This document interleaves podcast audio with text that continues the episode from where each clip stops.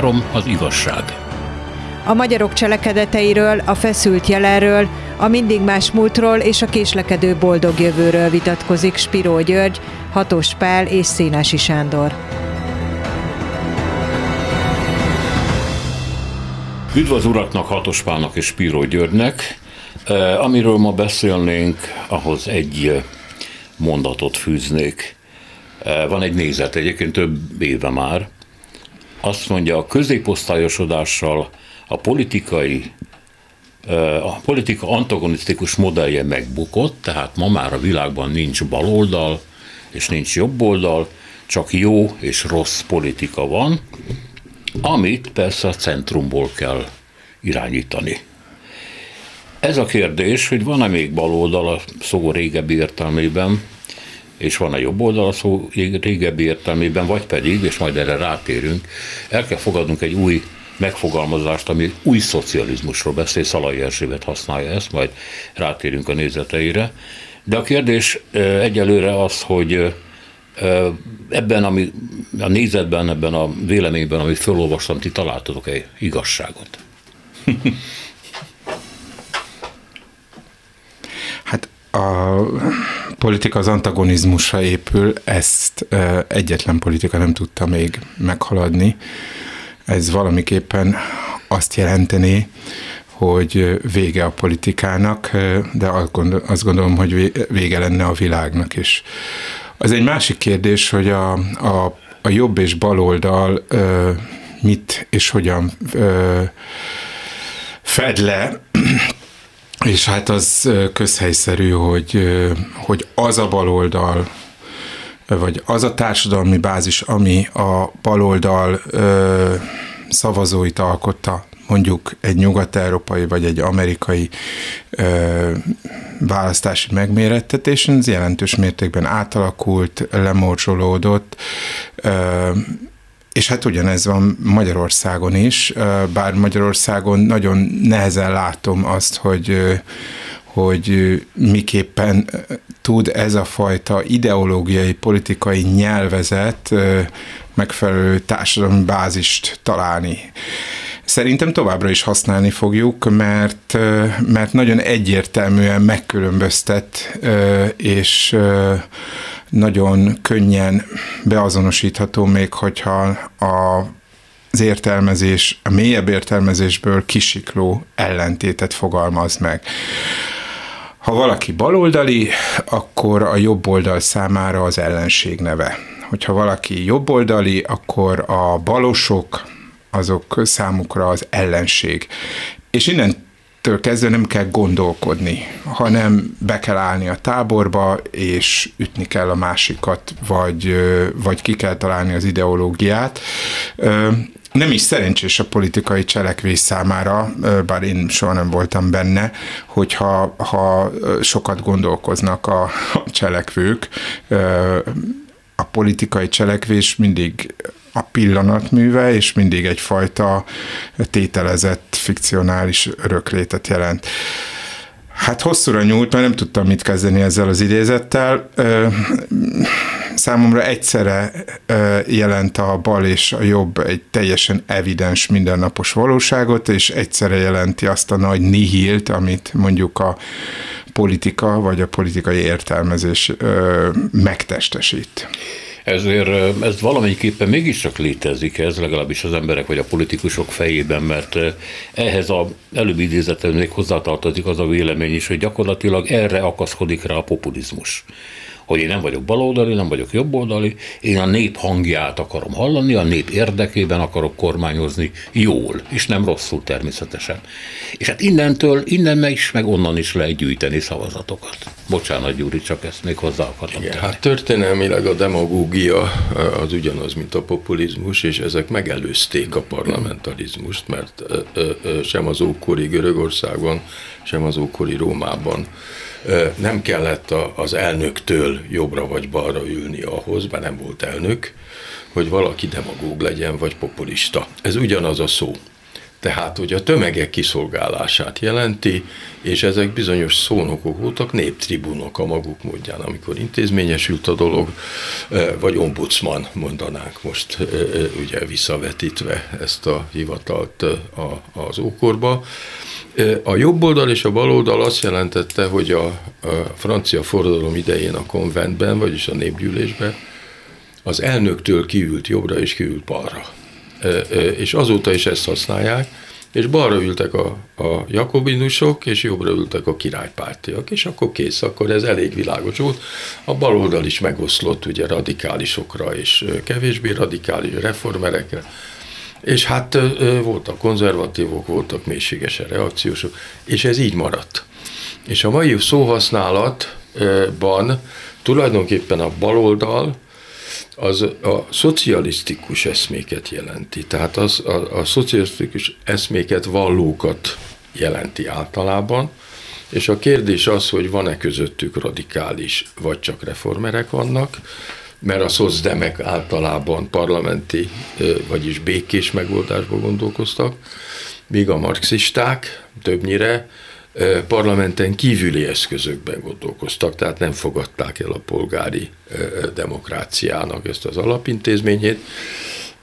És a kérdés az, hogy az ő hatókörük egy társadalomban mekkora, hogy a szakszervezetek azok hová tartoznak, és hogy az az ideológia, amit a 19. században kidolgoztak, és aminek két ága volt, az egyik a nemzetközi baloldal, a másik pedig a nemzeti baloldal, és ezek egymással vetélkedtek, hogy ez ma milyen módon él tovább. Na most Magyarországon is, akár csak a világban, ez a nemzetközi baloldali mozgalom 1968 után megbukott. Tehát akkora tért vesztett, akkora volt a csalódottság az intervenció miatt, hogyha nem, nem, nem, nem, ez, ez az egész világban lezajlott. Tehát a 70-es évek elejétől volt egy nagy konzervatív fordulat a világon mindenütt. A, a volt szocialista országokban ugye jött egy a csehszlovákiai bevonulás utáni nagy visszahatás, amiből aztán meg se tudott gyógyulni a, a, a kelet-európai szocialista világ. És hát Amerikában, meg Nyugat-Európában is jött a diákmozgalmak után, meg a békemozgalmak után egy nagyon nagy, hát Thatcher, meg Ronald Reagan által képviselt jobboldali fordulat, amelyik a mai napig aránylag diadalmasan működik. Tehát itt egy alapvetően jobboldali világban kell megnézni, mind Európában, mind Kelet-Európában, hogy ez az úgynevezett baloldal ma mekkora hatókörű és milyen nézeteket képvisel. Poli említette, hogy bizonyos tartalmaktól függetlenül jönnek elő ezek az oldalválasztások, illetve a másik oldal megbélyegzése, de próbálj meg belenézni, hogy mit jelent az, hogy baloldali. Egyszer Heller Ágnestől megkérdeztem egy interjúban, hogy mi a tartalma a baloldaliságnak, mire azt mondta, hogy a baloldali kormányok osztogatnak. Mondom, ennyi. Mondja, ez a leglényegesebb. Jobboldaliak meg nem osztogatnak. De ez nem igaz, mert csak körülnézünk itt Kelet-Európában, Magyarországon, hát akkor azt látjuk, hogy egy magát jobboldalinak nevező kormány nagyon keményen használ baloldali úgynevezett osztogató elemeket, vagy éppen de olyan, olyan attribútumai vannak, amiket kizárólag a baloldalnak tulajdonítottunk eddig, tehát vagy kiürülnek ezek a szavak, vagy pedig a fogalmak, vagy a tartalmak vándorútra kelnek, mint a szavazók is. Gondoljunk bele, hogy a francia úgynevezett munkásosztály, az ma nem baloldali, hanem jobboldali. Átment a Löpen féle táborba, nagyon sok. Ez, ez nem egészen igaz, mert ottan vannak szélsőbal képviselők nagy támogatottsággal, én úgy gondolom, hogy a baloldalra ma is az jellemző, hogy kapitalizmus ellenes. Na most ennek fokozatai vannak természetesen, és a, a létező baloldalinak számító, valamennyire baloldalinak számító pártok Nyugat-Európában például nem feltétlenül osztják a merőben piacgazdaságnak a nézetrendszerét. Okay. Hát visszatérve arra, mint Heller Ágnes válaszolt neked, az egy nagyon is nagyon is releváns meghatározás, hogy a baloldal az, amely a szociális, szociális osztóigazság mentén szervezni a társadalmat. Tehát nem a magántulajdon elve alapján, hanem egyfajta méltányosság és igazságos szükségletek szerinti elosztás szerint. Tehát ez a szocialisztikus gondolat, ez a baloldal többé-kevésbé megfelel a szocializmus eszmének, a jobb oldal meg valami más. Ugyanakkor, ha mondjuk a Thatcheri liberalizmus nézzük, vagy akár Ronald Reaganit is, vannak erős kötődések mondjuk a vallásos, konzervatív gondolatokkal, de nem feltétlenül. Nem feltétlenül. Tehát Franciaországban például minden liberális gazdaságpolitika jobboldalinak számít. Miközben a, a, az a fajta jobboldaliság, ami mondjuk a Magyarországon egészen 1945-ig, vagy akár utána is ö, ö, élt, tehát, hogy legitimizmus, ö, hierarchikus társadalmi kép, vallásosság, stb., az mondjuk Franciaországban jóval kevésbé volt releváns, hiszen a, a De Gaulle tábornok is például 1945-ben a laicitás elvét, az állam és az egyház elválasztásának az elvét kvázi mint egy megváltoztathatatlan állandót elfogadta, és ugye ez jellemző volt az utolsó úgymond jobboldali elnökre is, a magyar származású Szárkozira, vagy Sárközire, hogy mondjuk magyarul. És azóta mondjuk hová tesszük Macront? Hát rengetegen Franciaországban azt mondják, hogy ő egy törölmetszett jobboldali. Mások azt mondják, hogy egy liberális. Mondjuk egy magyar jobboldali szempontból Macron biztos, hogy nem jobboldali. De egy francia intellektuál társaságban nem feltétlenül írnák le mondjuk a Paul keresztény filozófián szocializálódott Emmanuel Macront, meg aki egyébként ugye liberális gazdasági iskolákban, nem feltétlenül, sőt, biztosan nem írnák le baloldaliként. Tehát, hogy e, egyszerre könnyű erre válaszolni, e, amit idéztél Heller Ágnestől, az tökéletesen áll, könnyű ezt beazonosítani, ugyanakkor nehéz. És e, a baloldal ahhoz, hogy például osztogathasson alkalmazhat ö, például ö, protekcionista gazdaságpolitikát. De mit, mit szóljunk Donald Trumphoz, aki ugyanezt ígérte Kínával szemben, és pontosan ugyanazoknak a tömegeknek, amelyek csalódtak a korábbi ö, baloldali, ö, nagyrészt demokrata szakszervezetekbe, meg stb. Tehát akkor baloldali politikát folytat egy szélső jobboldali amerikai Nevezhetjük így is, de ez megtévesztő, hiszen ö, sok más tekintetben Donald Trump ö, meg egy törölmetszett szélső jobboldali. Tehát ezek a meghatározások zavarba ejtően kisiklanak az értelmezés alól, mert, mert könnyen vesz jobboldali meg baloldali egymástól kölcsönpolitikai elemeket.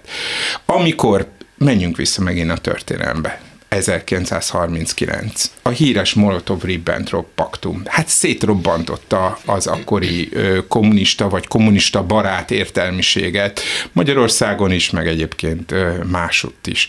Ugyanakkor például örömmel töltött el egy olyan, ö, olyan ö, hát peremen lévő nyilas képviselőt, aki egyébként korábban szociáldemokrata párthoz próbált tartozni, Málnási Ödönt, aki a megnyíló szovjet követséget a nyilas keresztes párt nevében üdvözölte, hiszen ugyanaz a célunk legyőzni a kapitalizmus hidráját.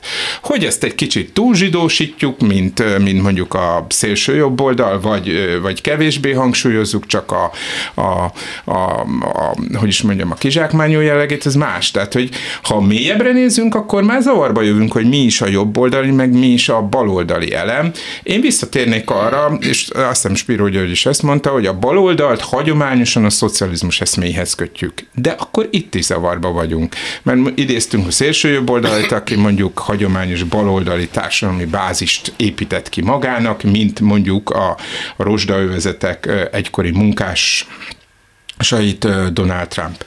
De mit szóljunk mondjuk az egész magyar szociáldemokrácia történetére, ahol, ahol mondjuk egy Garami Ernőt mindig jobboldaliként jellemeztek, aki a, a burzsóá Vázsonyival köt szövetséget, aki nem által a Méheli Kálmánnal, aki, aki ugye a munkaadóké, aki reformer, és ezáltal már szociál áruló és idézhetnénk a fogalmakat. Tehát, ha már egyel az ortodoxiától kvázi jobbra vagy, akkor már és ez aztán ugye az egész 20-as, 30-as éveknek egészen ugye a névfront politikáig, hogy ki az igazi ellenség, a kommunista vagy a baloldali mozgalom? Hát a szociáldemokraták, mert ők baloldalinak hazudják magukat, de igazából fenekestől és a legromlottabban ö, ö, jobboldaliak. Tehát, hogy, hogy aztán ott is felmerül, és és éppen ezért mondom, hogy eszmetörténetileg, vagy akár politika történetileg nehezen hasonlítható, vagy hasznosítható, sokkal inkább úgy, hogy az ellenség neve.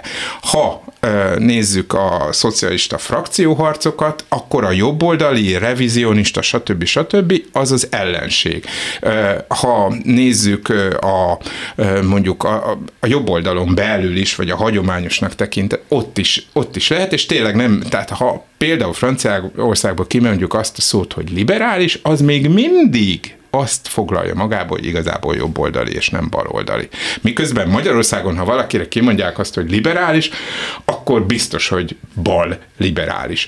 Egyébként maga ez a kifejezés is viszonylag késő jön elő. Én először Mannheim Károlynak Jászi Oszkárhoz írt levelében találom, a, amiben egyébként Mannheim Károly védi azt a koncepciót, hogy a társadalmat a tervezés menti meg, és azt mondja, hogy tulajdonképpen mind a ketten, már mint te is, Jászi Oszkár, meg én is, Mannheim Károly, balliberális emberek vagyunk. De egy hatalmas vita van, mert, mert Jászi Oszkár, aki korábban szocialistának nevezte magát, ebbe az egész tervezésben egyre kevésbé hisz, sőt egyre jobban undorodik tőle, sőt egyre veszélyesebbnek tartja, miközben Mannheim, aki korábban az utópia és az ideológia kritikusa volt, egész élete végéig ezt a fajta megtervezett társadalom eszméjét próbálja ö, ö, tökéletesíteni. Tehát, hogyha ha a nagy képet nézzük, akkor amit Spiro György mondott, igen, akik kicsit balra ülnek az elnöktől, akik egy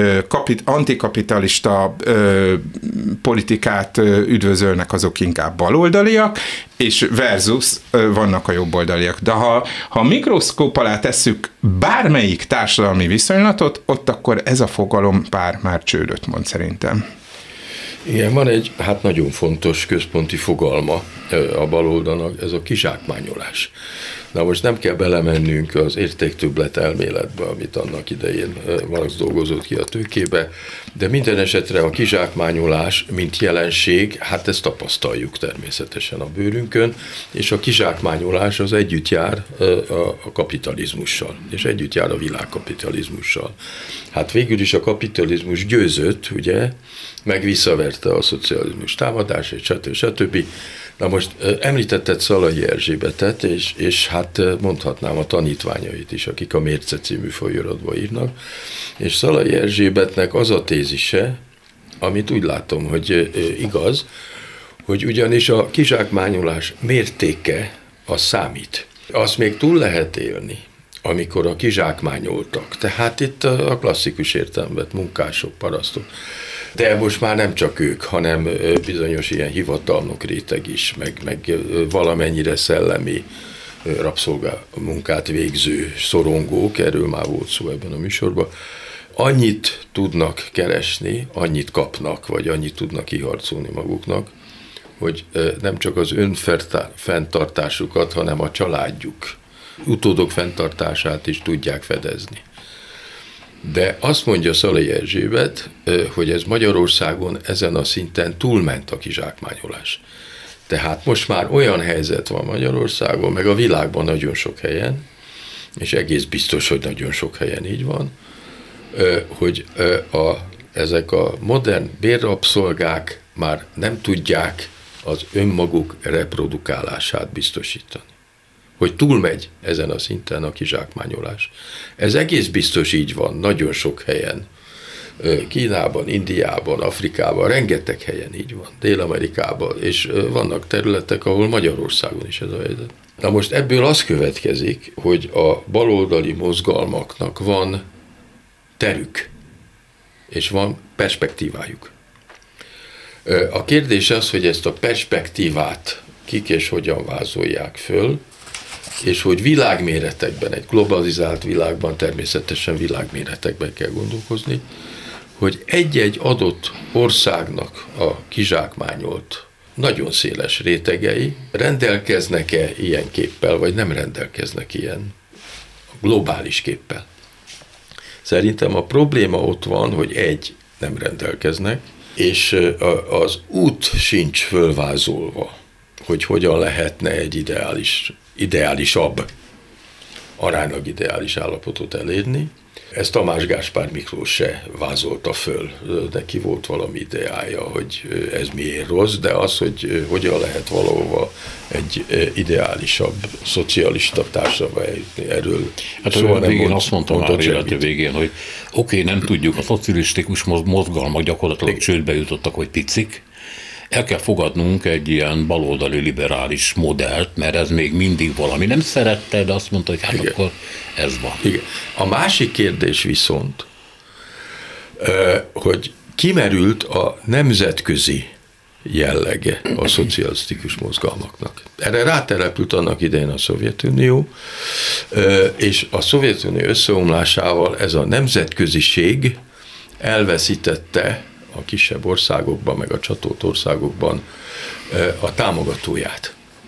Hogy hogyan lehet a nemzetköziség nélkül nemzeti alapon baloldalinak lenni. Én úgy gondolom, hogy ez a feladat, hogy meg kéne teremteni a nemzeti baloldalt, ugyanis azért olyan ez a világ, hogy akik diktálnak ebben a kapitalista világrendszerben, amelyik hihetetlen hogy milyen hatalmas anyagi és katonai eszközökkel rendelkezik, hogy ennek az erőnek az emberség nevében nemzeti, nemzetállami szinten hogyan lehet ellenállni. Hát innen folytatjuk a hírek után, és visszatérünk arra, amit Szalai Erzsébet mondott, amit ő új szocializmusnak nevez, hogy tulajdonképpen miben különbözik a régi baloldaltól. Azt mondja, hogy csak nyomokban hasonlíthat majd a régire, és akkor fölállít egy ilyen sort, hogy mi tartozik majd hozzá. Tehát erre térünk majd vissza Hatos Pállal és Píró Györgyel a hírek után. Három az igazság. Hatos Pál Spíró György, van-e élet a bal oldalon, illetve tudjuk, hogy mi az a jobb oldal.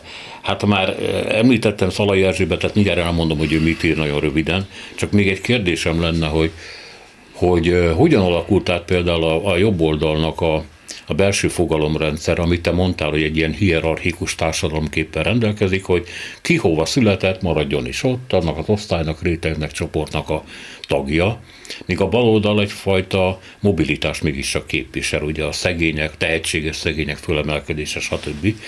És ezt valamennyire azért 40 48-49 után még ez a meglehetősen gyilkos magyar sztálinista rendszer is csinálta.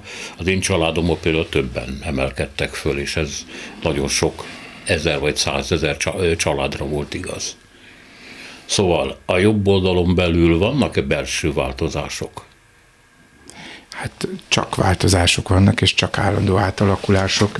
Szerintem ez egy szintén egy nehéz, nem tudom, hogy mennyire hasznos, de minden esetre sok időt elrabló eszmetörténeti foglalkozás, hogy például a jobb oldal mennyire azonos a konzervativizmussal.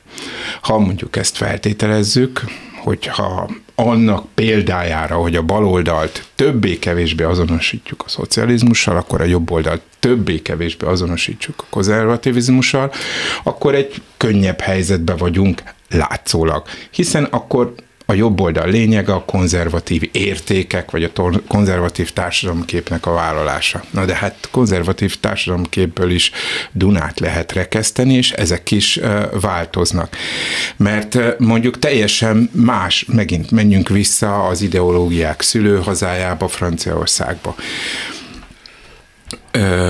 minek számít mondjuk a, a Joseph de Mestre, aki ugye a, a, a francia konzervativizmusnak, és persze a jobboldaliságnak, és az alapító atya, vagy de Bonald.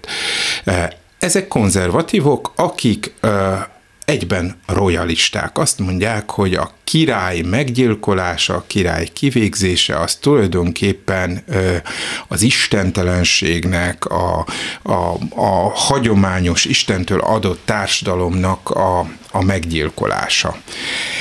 Én azt hiszem, hogy ilyesfajta társadalomképpel, ilyenfajta konzervativizmussal Magyarországon is vannak monarchikus csoportok, vannak ö, ilyen vallásos ö, vagy egyéb csoportok, de ezek marginálisok. A konzervativizmus ugyanúgy fejlődött, és azt hiszem, hogy nagyon jelentéktelen az a része, amely, amely ezt a kérdést, hogy király, nem király, hierarchikus a társadalom, vagy nem hierarchikus, azt ö, ö, fenntartaná.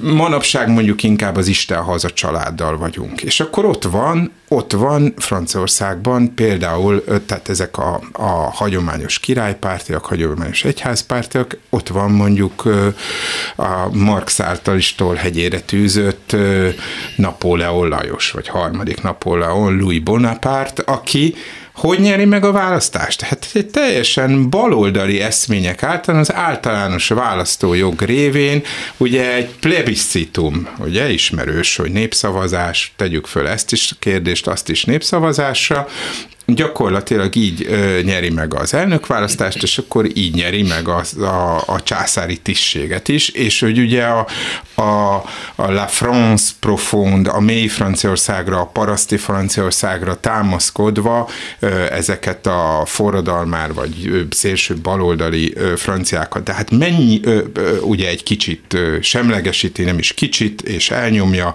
ö, ismerjük ennek az irodalmát, Viktor Hugo-tól ö, el, elkezdve akár Flaubertig, nyakon önti ilyen-olyan hogy is mondjam, katolicizmussal, hagyományos értékekkel, de mégis egy nagy modernizátor. Hát ő alatta változik meg teljesen Párizs képe.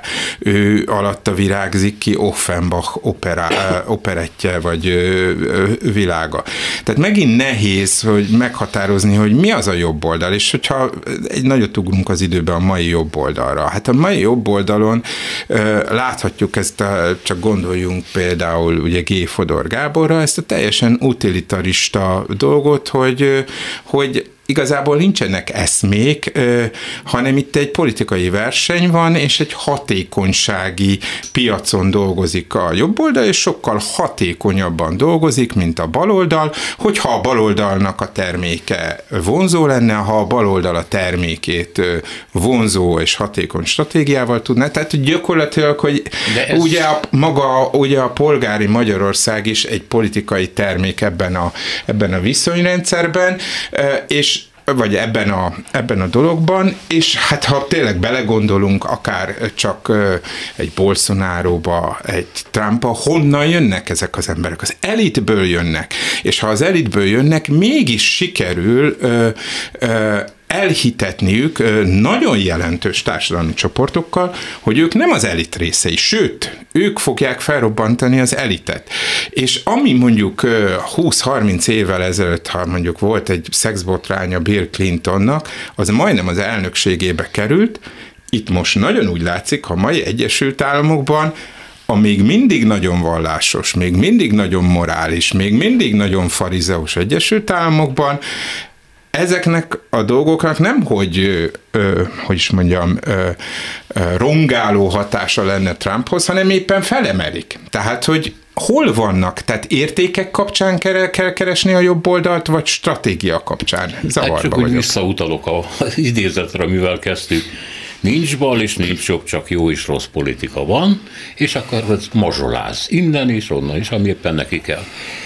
Hozzászólsz, Gyuri, vagy mondhatom a Szalai féle modellt. Mondd a Szalai féle modellt meg. Tehát azt írja Szalai Erzsébet, hogy az új szocializmus csak nyomokban hasonlít a régihez. Első lényegi tulajdonsága az érték pluralizmus, hogy a szabadság, egyenlőség, testvériség közül egyik se nyomja el a másikat. A második nem lehet felülről cenzúra szerűen bevezetni. Harmadik a társadalmi, de nem állami tulajdon dominanciája. Negyedszer az új szocialista törekvéseknek az érdekes Marxra emlékeztet. Azt mondja, hogy centrumkapitalista országokból kell kiindulniuk, és hogy fent tudjanak maradni, nemzetközivé kell válniuk.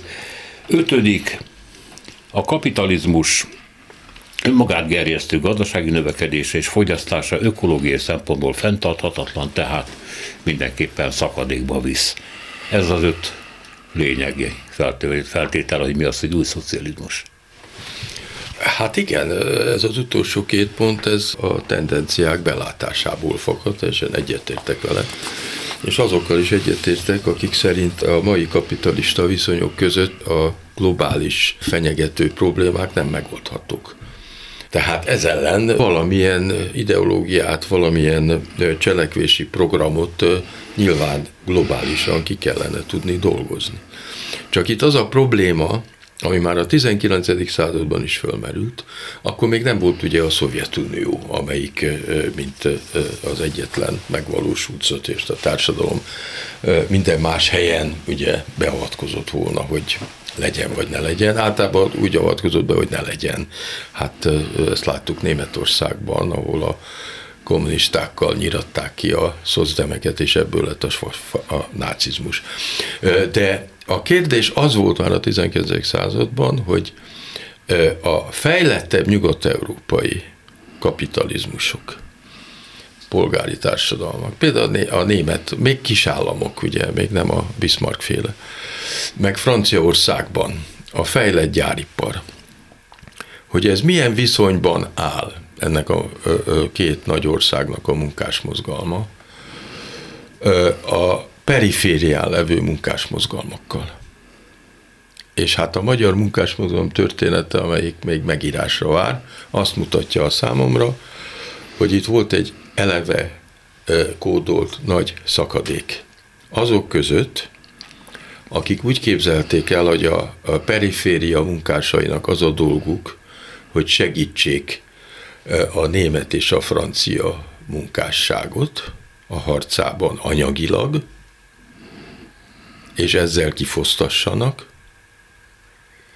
vagy pedig nemzeti munkásosztály képviselet alakul, amelyik megőrzi a saját maga anyagi és erkölcsi eszközeit a saját számára. Ez ismét fölmerül, akkor is, hogyha nincsen Szovjetunió. Tehát itt van egy nagyon nagy probléma, a nemzetállami létnek a problémája, annak idején úgy gondolták, még Kossuthék is úgy gondolták, hogy ha győz a liberalizmus és, és, és távoznak a királyságok, akkor itt többé nem lesz háború.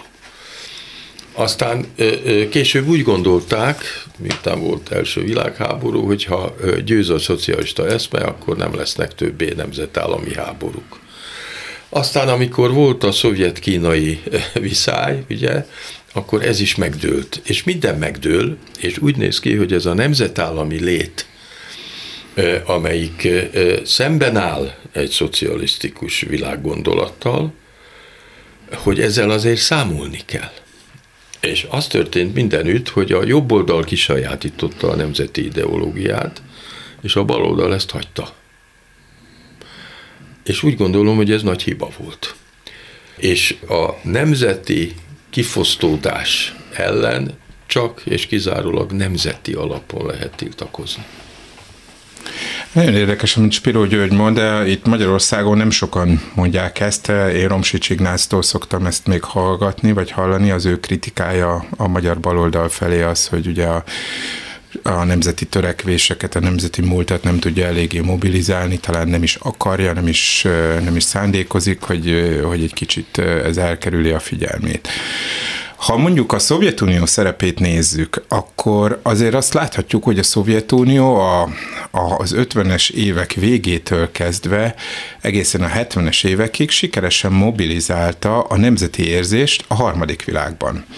Tehát az afrikai antikolonialista mozgalmak, vagy éppenséggel az arab függetlenségi mozgalmak, gondoljunk Nasser, Egyiptomjára, Szíriára, vagy akár a korai Kadhafi Líbiájára is, Algériára, rengeteg ilyen példa van, ott ugye a birodalmisággal, a gyarmatosító birodalmakkal szembeni nemzeti emancipáció, Gána, Kwame Krumach, meg, meg, meg egyebek, ugye én Zuglóban nőttem föl, ott ugye a Róna utcát úgy hívták, hogy Lumumba utca, mm, tehát hogy... Én is laktam Lumumba utcában. Na, igen. tehát hogy ugye Lumumba kifejezetten egy nemzeti hős volt, akit ugye a belga gyarmatosítók kihasználva meggyilkoltak, stb. stb. Tehát, hogy volt, ez aztán lehanyatlott, és ugye 2000 egy szeptember 11-e óta ugye egy teljesen más energia, terrorisztikus, vallási önmeghatározás mozgatja mondjuk a, a, ezek, ennek a világnak, ennek a szegény perifériás világnak, mondjuk a gazdag nyugattal szembeni küzdelmét, és most már nem pusztán gyarmatosítók vannak, hanem a nyugatnak, mint egy ilyen fluid képe van a globalizálódó világban. Tehát szerintem uh, itt ez egy nagyon érdekes probléma, nem tudom, hogy ki és hogyan hallja meg, mert, mert inkább azt látom, hogy a, a baloldali tematikák uh, ilyen nagy témákba menekülnek, amelyeknek nehéz megtalálni a, a kizsákmányoltak közösségét. Tehát ha például ugye a, a klímavédelembe gondolkozunk, akkor ugye a, a sárga mellényesek mozgalma az pont, pont azt mondta, hogy ha a klímavédelmi intézkedések, a dízelautók kitiltása, az tulajdonképpen a gazdagok és a szegények közötti szakadékot növeli. Mi már be se fogunk tudni menni autókkal a városba, stb. stb. Tehát, hogy nem látom, hogy, hogy e felé haladna a világ, de visszatérve arra, amit Szalai Erzsébettől felolvastál, azért van itt egy, egy-két érdekes dolog, ami azt mutatja, hogy ő igazából a marxi programra megy vissza. Tehát Marxnak is az volt az eszméje, hogy honnan kell kiindulni a szocializmusnak, a kapitalizmus megdöntésének, ahol a legmesszebb jutott a kapitalizmus, Angliában, ahol a munkásosztály a legjobban él, meg stb. stb. Ehhez képest ugye győzött Marx halála után 30 évvel a lenini dolog, hogy állítsuk ugye fejéről sarkára, sarkáról fejére, és nem a legaz, hanem a legszegényebb, nem a legfejlettebb, hanem a legfejletlenebb kapitalista országból. Lehet belőle szívás rendesen. Hát, hát igen, és ugye, és, és itt van a másik gondolat, ami, ami ami egy nagyon érdekes gondolat, és számomra rendkívül problematikus. Állami tulajdon versus társadalmi tulajdon. Hát mire épült a kapitalizmus? A kapitalizmus a vállalkozás szabadságára épült, szabadságra az állami monopóliumokkal szemben, vagyis nem is állami, hanem királyi. Tehát, hogy a feudális szuverén, akinek nem volt ugye megfelelő reprezentativitása, ezzel szemben maga az állam az garantálja a magántulajdon. De hát aztán kiderült, és hogyha valaki játszott nem gazdálkodj okosan, de monopólit, hát látta, hogy tényleg milyen mocskosan, undorítóan végződik egy monopóli játék, hogyha végig játszuk. Mert az elején még mindenkinek van egy-két beszkártya, vagy ilyesmi, olyasmi, de a végén tényleg egy kézben egyesül minden, és és és az gyűjti be az összes zsetont, és mindenki más elszegényedik, stb.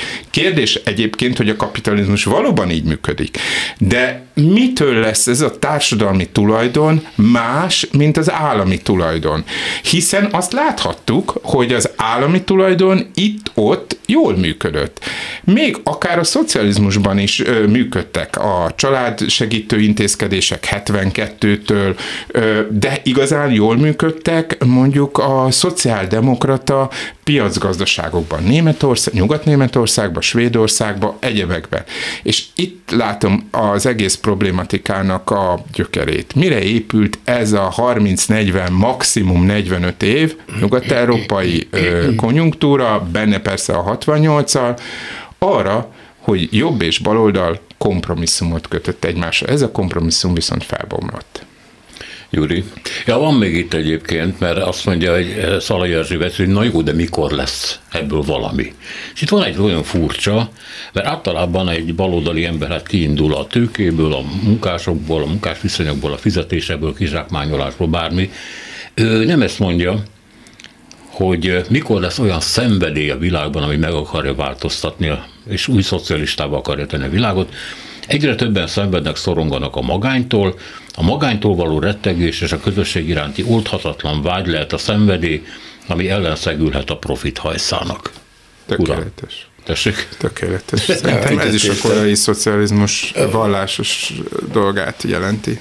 De nem csak a korai szocializmus, hanem hát egyszer már utaltam rá ebben a műsorban, hogy Amerikában a nőknek több mint a fele teljesen magányos. Na most a, a KSH-nak a, a legújabb jelentésében benne van, hogy másfél millió ember él teljesen magányosan Magyarországon. Na most ez azt jelenti, hogy azok a keretek, amelyek valamilyen módon vagy fönnmaradtak még a feudalisztikus állapotokból, a kapitalizmus viszonyai között.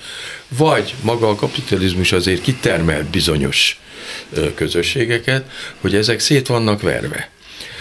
Na most az nem lesz hatékony baloldali gondolat, hogyha az egyéni szabadság bármilyen megengedő korlátozás alá eshet. Tehát itt nyilvánvaló, hogy a baloldaliaknak az egyéni szabadságot ugyanúgy képviselniük kell, együtt a, a, a bizonyos piaci létezéssel, mint akárkinek. Tehát az nem megoldás, hogyha az emberek belehalnak egy olyasfajta állami létbe, amelyik egyszer már ki volt próbálva. De most ez a helyzet. Tehát az, hogy annak idején a, a kommunisták és a nyilasok egyaránt államosítást akartak, és ezért is tudtak a szakértők, a nyilas szakértők beépülni a kommunista rendszerbe olyan könnyedén, mert gazdaságpolitikailag körülbelül ugyanazt akarták. De ma már ez nem így van.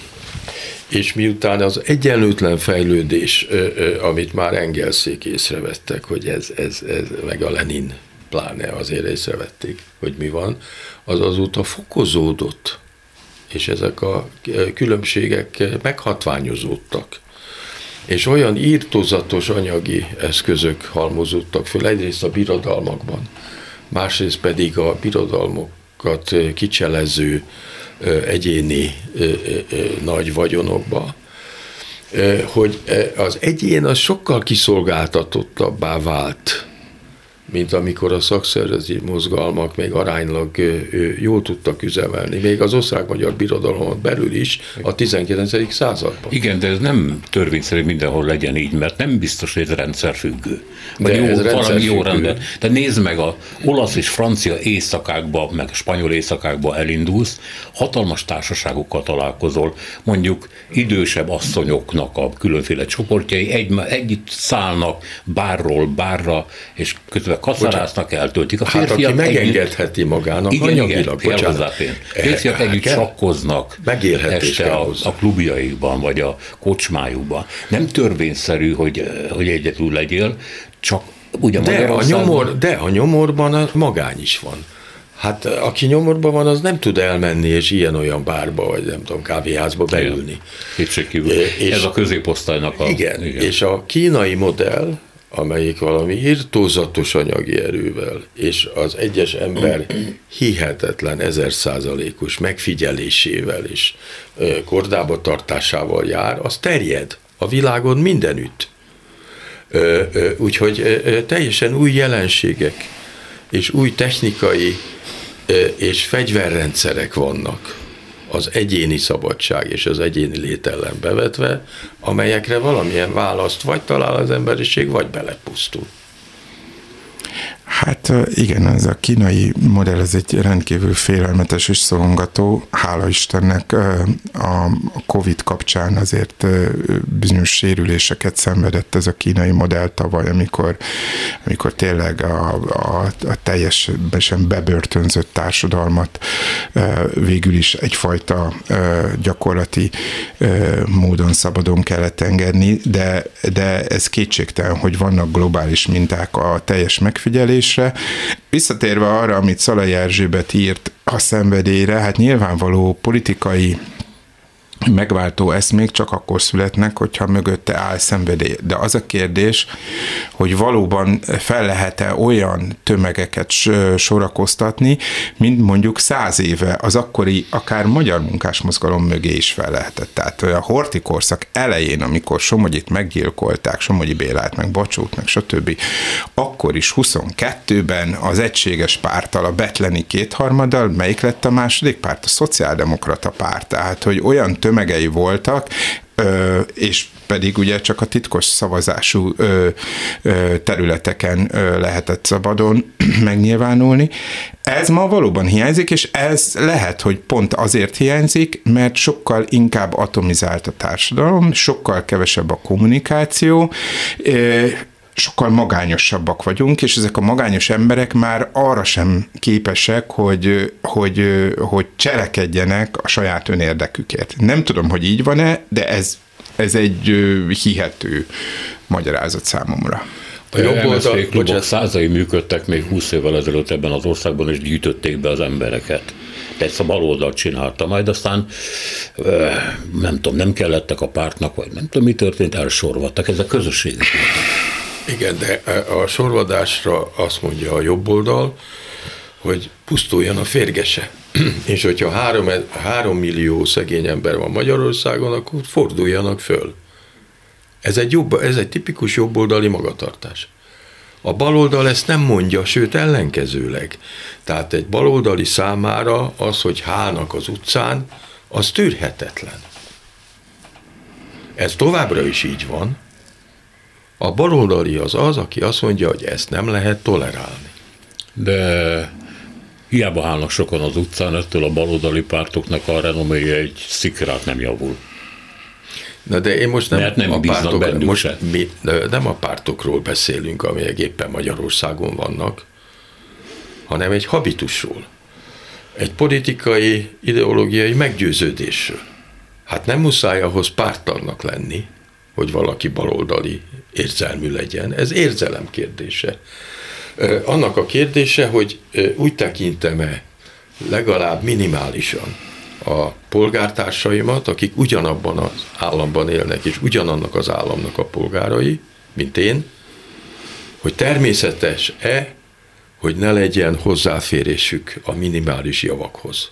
Nem, te, nem tartom természetesnek, és az az állam, amelyik ezt megengedi, sőt támogatja, sőt előidézi, az tűnjön a fenébe.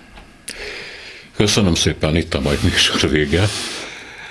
Köszönöm Hatos Pálnak és Piro Györgynek, és mai műsor szerkesztője is Selmeci János volt a műsorvezető Szénási Sándor. Köszönjük a figyelmüket, minden jót!